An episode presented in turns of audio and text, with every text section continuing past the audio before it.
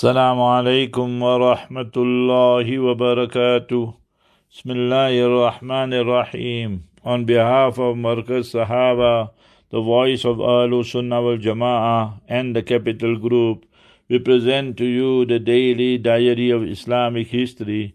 It was the 24th of Shaban 1339, the 1st of May 1921.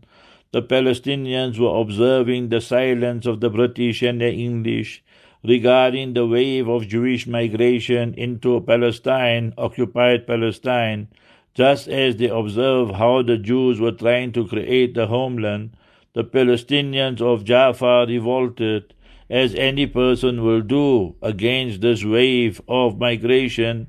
This revolution spread to the rest of northern Palestine. They attacked the Jews and killed 47 and injured 146. The English hastened to assist the Zionist apartheid regime and remember their brethren were brutal force.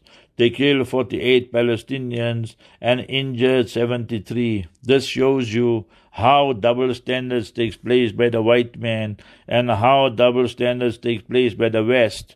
They should be the last ones to speak of human rights and of democracy and so forth. State terrorism is the name of the game by them. May Almighty Allah decimate all these zalims and tyrant and dictators. Ameen. Ya Rabbal Alameen. Assalamu alaikum wa rahmatullah.